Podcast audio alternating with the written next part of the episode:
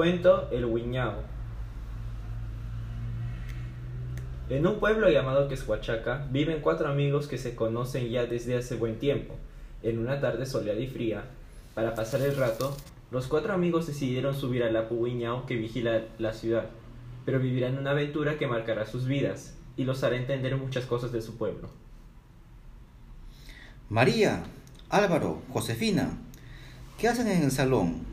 Ya acabaron las clases y la señora de la chicha ya está afuera vendiendo su combo del viernes. Rápido, salgan antes que se acabe. Ya vamos. Veo ordenado tres chichas. Josefina aún no ha comido su sanki. María, Álvaro y Josefina salieron del aula y junto a Jorge deleitaron el combo de chicha acompañada de papas rellenas. Cuando acabaron de comer, se le ocurrió una idea a, a Álvaro. Chicos, hoy es el último viernes del bimestre. Hay que celebrarlo como se debe. ¿Qué tal si damos un paseo por el Apuñao? Sí, por supuesto. De paso nos llevamos a nuestras casas unos aguaymantos. Pero, ¿podremos subir al Guiñao y regresar a nuestras casas a tiempo? He escuchado que durante el crepúsculo nuestras huellas se borran y no podremos saber la ruta de regreso. Vamos chicos, no se asusten. Son historias que no han dicho las personas del pueblo para no subir al guiñao. Anímense, vamos a ser los primeros niños en poner un pie en el apu de nuestro pueblo. Tienes razón, Álvaro. Podríamos ser los primeros en visitar el Huiñao. Es más, podría ser nuestro reino y fortaleza. De esta manera, María, Álvaro, Jorge y Josefina se encaminaron juntos hacia el Huiñao. Este apu de distintivas características estaba a unas cuantas huertas del colegio, pero si bien es cierto se encontraba bastante cerca, lo difícil era ascender hasta la cima. Ya vamos a iniciar la subida. ¿Están listos? Hay que apurarnos, si es que queremos ver el atardecer en la cima. Sí, sí, pero el peso de nuestras mochilas va a dificultar nuestra subida. ¿Qué dicen? ¿Las dejamos detrás de aquel arbusto? Cuando regresemos las recogeremos y las limpiamos para que nuestros padres no nos digan que hemos jugado con ellas. Estoy de acuerdo, pero es ahora o nunca, porque ya está siendo más tarde. Quien llega último a esa piedra en forma de llama es una rana con cacaereo de gallina. Esperen, no es justo, estoy al final. Y saben que mi cuerpo no resiste esas subidas, mucho menos corriendo. De esta manera, Jorge, Josefina, María y Álvaro continuaron subiendo por el Guiñao, felices y relajados, jugando en el camino a las chapadas y a las escondidas. Sin embargo, llegó el momento en, en que el camino se hizo muy estrecho y ya estaba empezando a oscurecerse.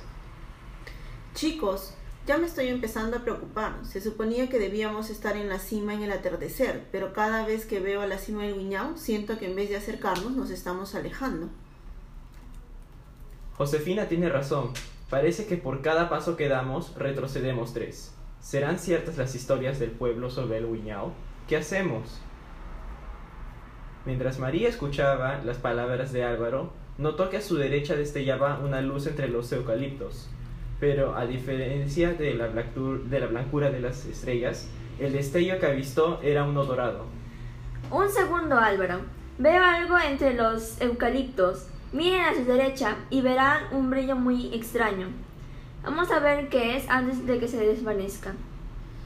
Ya estoy cerca, pero siento que la luz se está moviendo. Esta no es una de tus bromas que haces en el colegio, ¿no?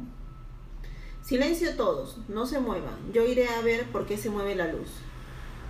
Josefina siguió avanzando para averiguar por qué la luz se movía, y al ver de forma más detenida, se dio cuenta que la luz llevaba a una cueva, que ningún ciudadano del pueblo había mencionado antes.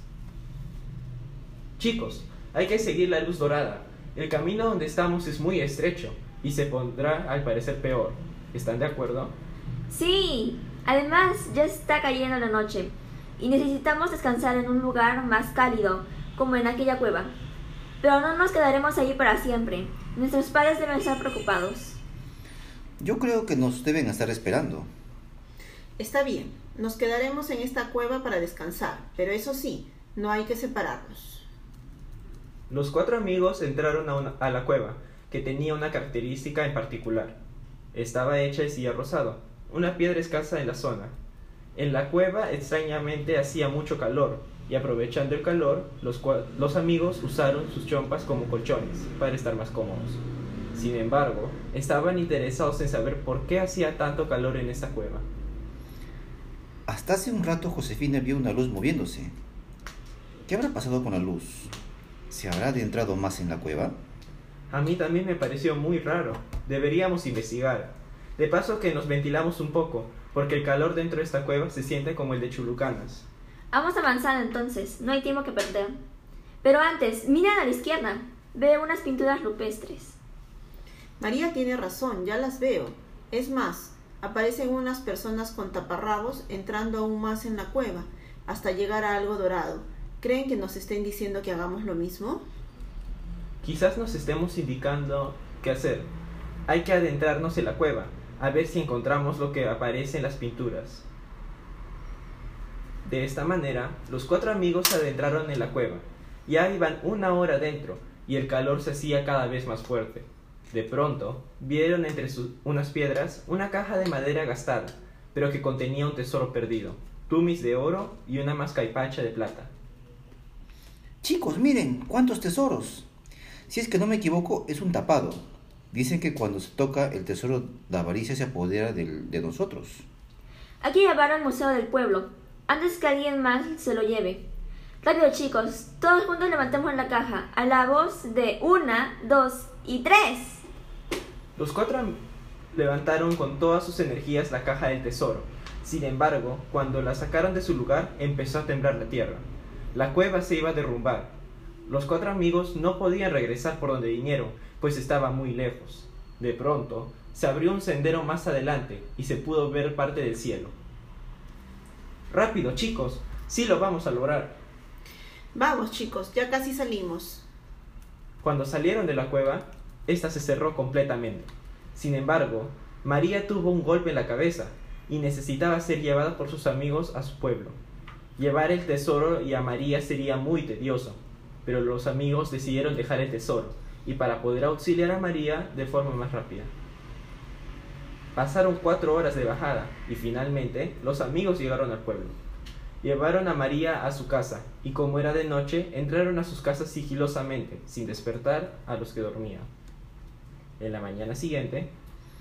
Chicos, hay que avisar al supervisor del museo lo que hemos encontrado. Justo estoy tocando la puerta del museo. Inmediatamente salió el supervisor del museo. Los amigos le contaron lo que había encontrado y él se quedó impresionado. Chicos, ¿saben lo que ustedes han encontrado? Es un tesoro del pueblo que lleva perdido más de 500 años. Cuenta la leyenda que el Inca para ayudar a su colla, dejó su cargamento dentro de una cueva, para poder cargar a su colla hasta nuestro pueblo, y así salvarla la vida. Me alegra que hayan decidido ayudar a su amiga antes que quedarse con el tesoro. Eso es lo que hacen los amigos, ¿no? Ayudarse mutuamente sin importar las circunstancias.